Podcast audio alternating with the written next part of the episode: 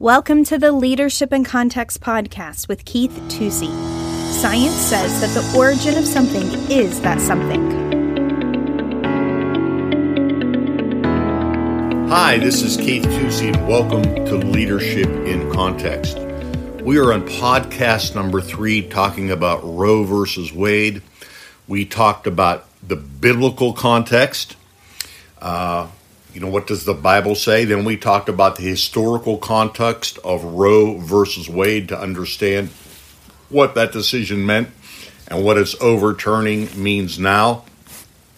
So today I'd like to talk a little bit about the science of everything. You know, there's a lot of screaming from the liberals about, you know, we believe the science, and usually they believe a theory, not the actual facts of the science. But there really is a definite science that is consistent with fetal development, with child development. So, why don't we just walk through that a little bit? Uh, you know, the word fetus mean it's a Latin word which means little one. Okay, so the word fetus is not an inhumane term. It's been made to be that uh, when people say, well, it's not a baby, it's a fetus, uh, I've done debates before with people that didn't even know that. And I'd say, why don't you describe what a fetus is or what that word means? And they just they just stare at you like it's an almost person. No, uh, science says the origin of something is that something.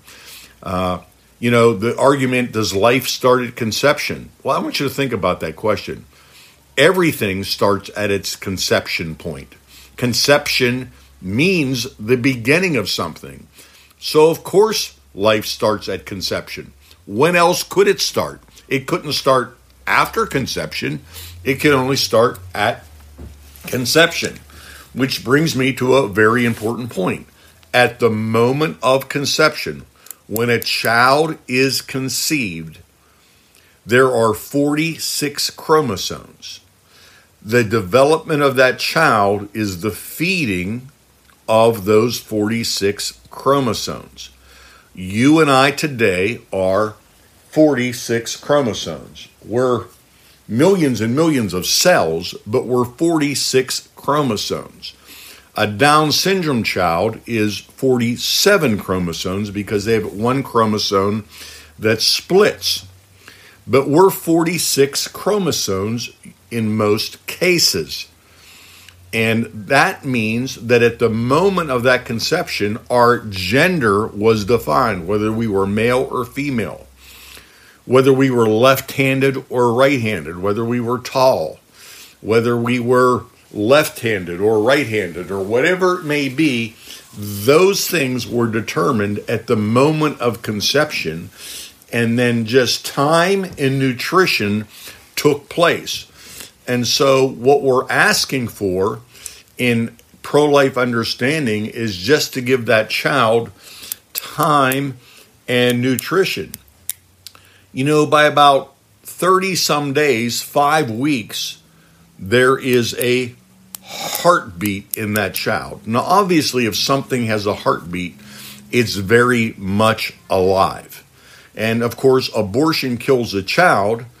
If they argue that it's not alive, then why would you have to kill it? That's again a scientific fact that it's alive and it's and it's growing. Most women don't even know they're pregnant at that point. At 5 weeks, most women don't know they're pregnant. Some might be suspicious that something's going on, but the light hasn't gone on that they're pregnant. Uh, and my understanding is that a lot of pregnancy tests won't even work that early to determine that. At, at, at a week later, six weeks, they have a nose, they have a mouth, and they have ears.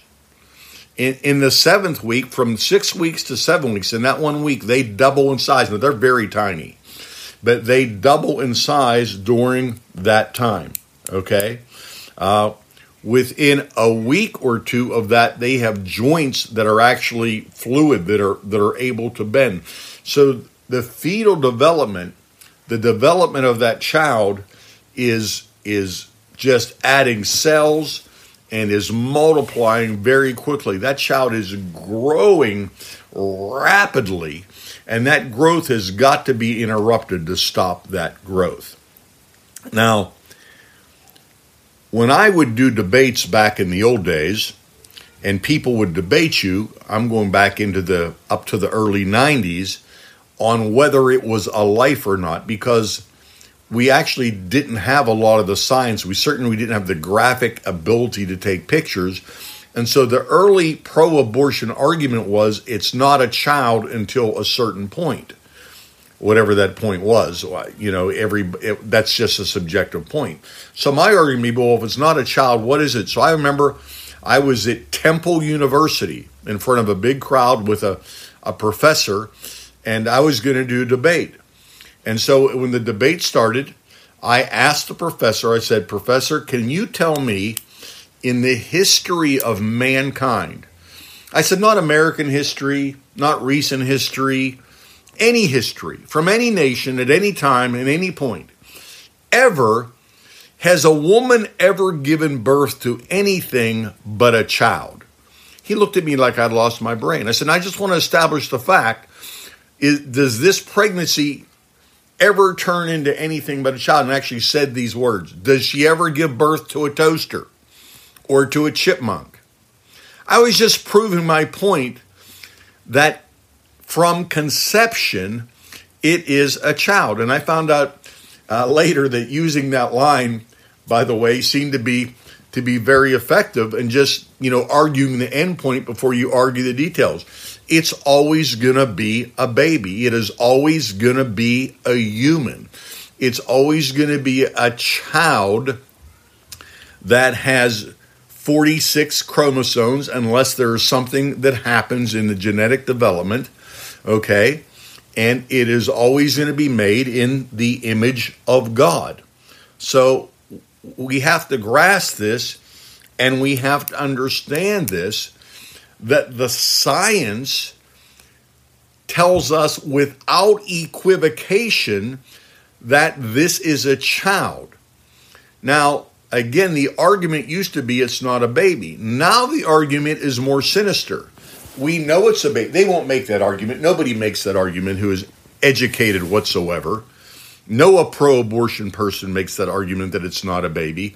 Now they make the argument that it's the woman's property and it's their decision whether to take the life of that baby, to abort that baby or not. That is totally their sovereign decision.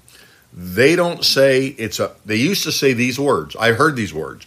It's a blob of cells yet to be defined. That's why I asked that professor that question. In the history of humankind, has a woman ever given birth to a toaster or to a chipmunk? Of course not. Okay?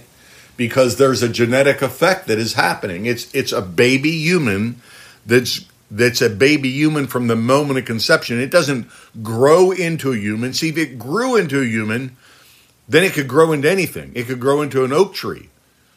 It could grow into a Porsche. It could grow into anything. But it is a baby human from the beginning and it grows and shows that it's human because that's what its seed is. That's what its nature is. It'd be like if you had an apple tree, you wouldn't go out next year and say, Guess what? We've got watermelons on our apple tree. Well, that science would be crazy. They'd say, you You've lost your mind. Now, you can call that apple anything you want, but it's an apple. And that apple tree is only ever going to produce apples. That's all it can produce. That's its genetics. That's how it was made by Almighty God. It can't produce anything less than an apple. And if you want to stop it, you're going to have to either cut it down or pluck all the blossoms off or the buds off so that you do not have any apples. The science of human development, of child development in the womb is overwhelming. That child by the way, does not share any organs whatsoever with its mother. When they say my body, that'd be like saying my children live in my house and that I can do whatever I want to because they live in my house. They live in that mother's house. And I understand that she's nurturing and she's caring for that child. That child has their own blood type, okay? Not their mother's blood. They have their own blood type. They do not share the pancreas or the liver or the organ or the heart or any of those organs. They do not share that organ. When that baby comes out, that child is not attached to any of that mother's organs. It is a unique and separate creature that is housed in the womb of that mother. That child is not property of the mother, it's not property of the state. It is its own sovereign person made under the auspices of the sovereignty of Almighty God. It is a unique individual that was paid for on the cross of Jesus Christ. And that's why this is a gospel issue and not just a humanitarian issue.